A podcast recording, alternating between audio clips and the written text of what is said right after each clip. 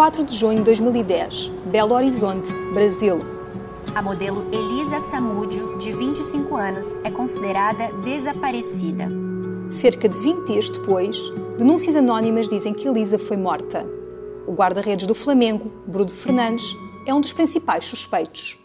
Seis pessoas foram condenadas pelo crime, mas mesmo depois do julgamento, um mistério permanece. O corpo de Elisa nunca foi encontrado. Eu sou Cláudia Sérgio. Eu sou Samia Fiates. E este é o Crime sob o Holofote.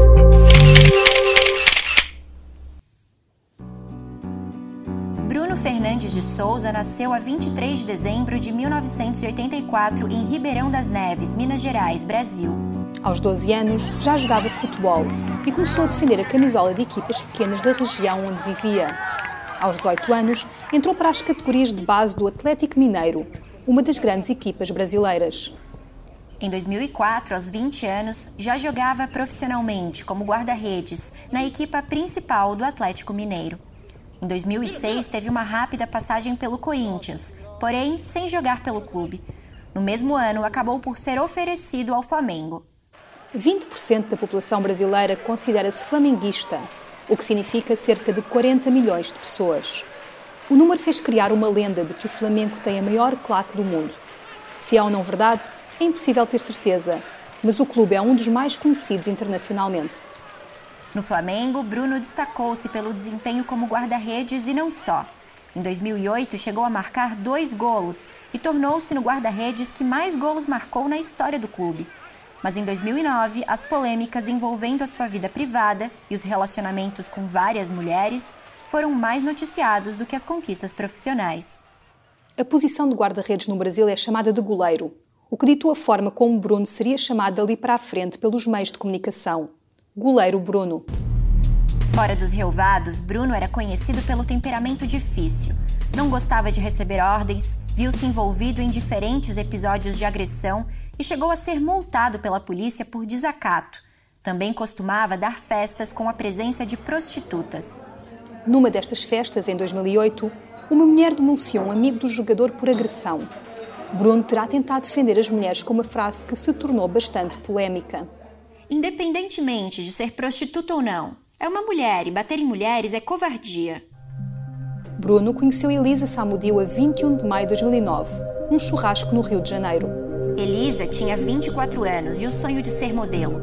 Entre alguns desfiles e editoriais de moda, fez trabalhos sensuais para uma produtora erótica e participou em filmes pornográficos.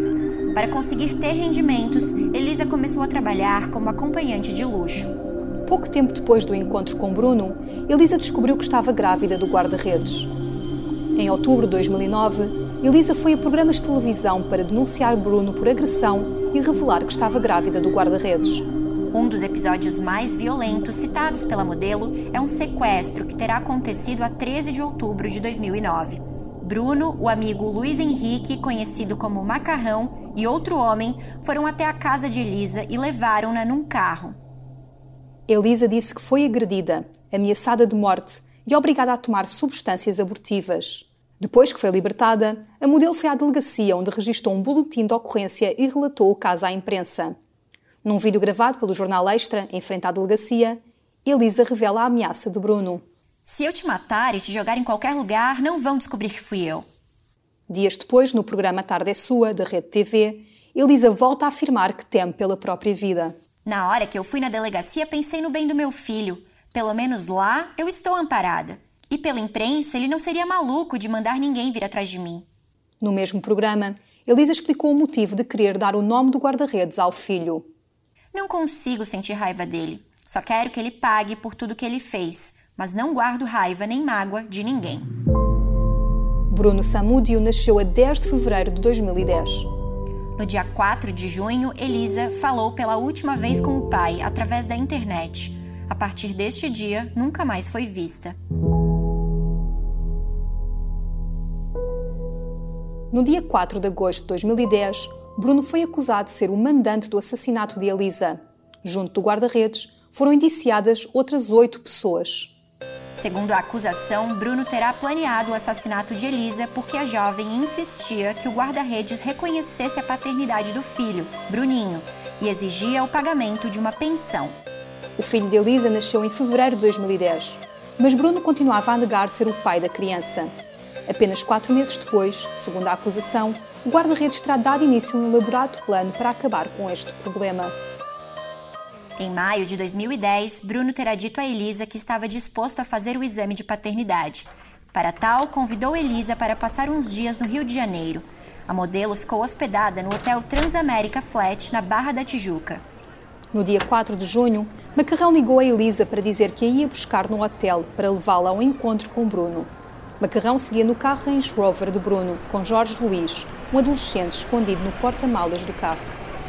Elisa entrou no carro com o filho bebê nos braços. Depois de partirem, Jorge Luiz saiu do porta-malas. Segurava uma arma. Elisa reagiu, mas recebeu golpes com o cabo da arma na cabeça. Elisa foi levada para a casa de Bruno, na Barra da Tijuca. No local estava Fernanda Gomes de Castro, amante de Bruno, que ajudou a cuidar de Elisa e do bebê. Na noite de 5 de junho, Bruno, Fernanda, Macarrão e Jorge Luiz levaram Elisa e o bebê até a cidade de Contagem, em Minas Gerais. De lá, foram para a Quinta de Bruno, que fica a cerca de 40 quilômetros, na cidade de Esmeraldas. Elisa e o bebê permaneceram em cativeiro até o dia 10 de junho. Na noite de 10 de junho, por volta das 8 e meia da noite, Macarrão e Jorge levaram Elisa até as proximidades do estádio de futebol Mineirão, em Belo Horizonte. Lá, encontraram-se com o ex-polícia Marcos Aparecido dos Santos, conhecido como Bola.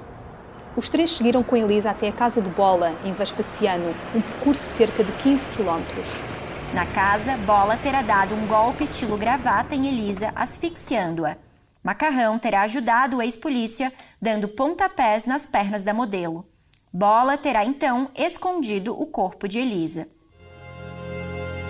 O filho de Elisa ficou sob os cuidados da mulher de Bruno, Diana. No dia 25 de junho, Diana entregou o bebê a dois homens que o levaram para um bairro da cidade de Ribeirão das Neves, onde deixaram na casa de pessoas desconhecidas. O bebê foi encontrado pela polícia no dia seguinte.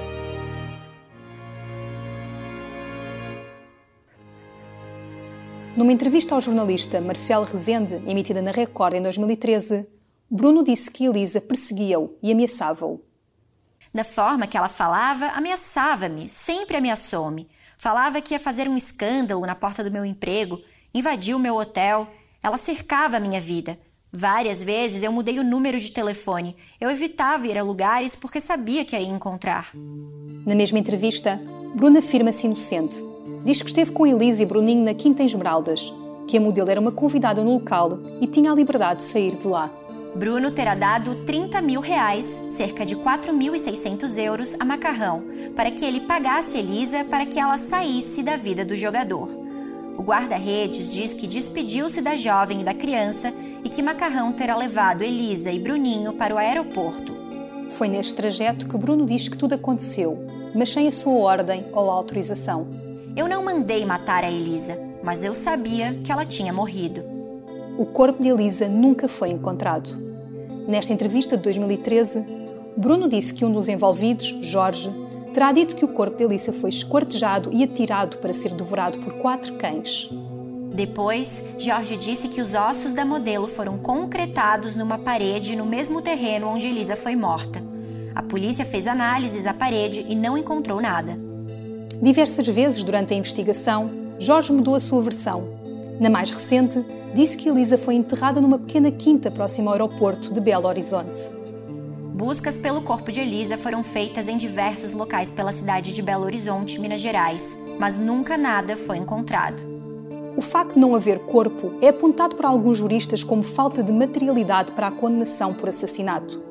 Há denúncias de pessoas que terão visto Elisa viva em centros comerciais e outros locais públicos, mas estas informações nunca foram confirmadas. O Ministério Público afirma que há evidências suficientes para provar que a modelo foi morta. Em 2013, o Tribunal de Contagem, em Minas Gerais, proferiu as sentenças.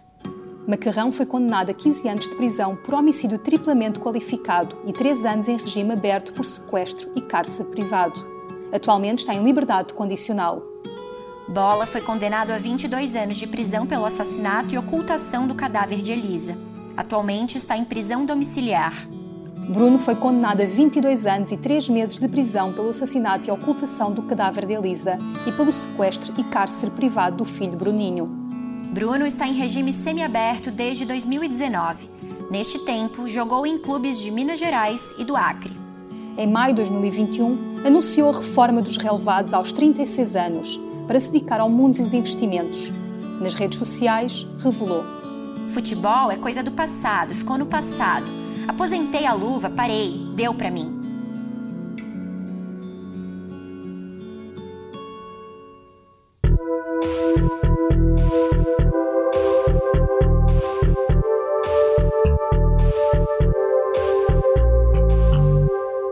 Crime sob Holofote é um podcast produzido pela equipa do holofote.pt.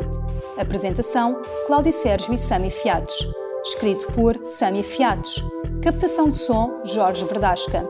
Edição: Jorge Verdasca e Sami Fiates.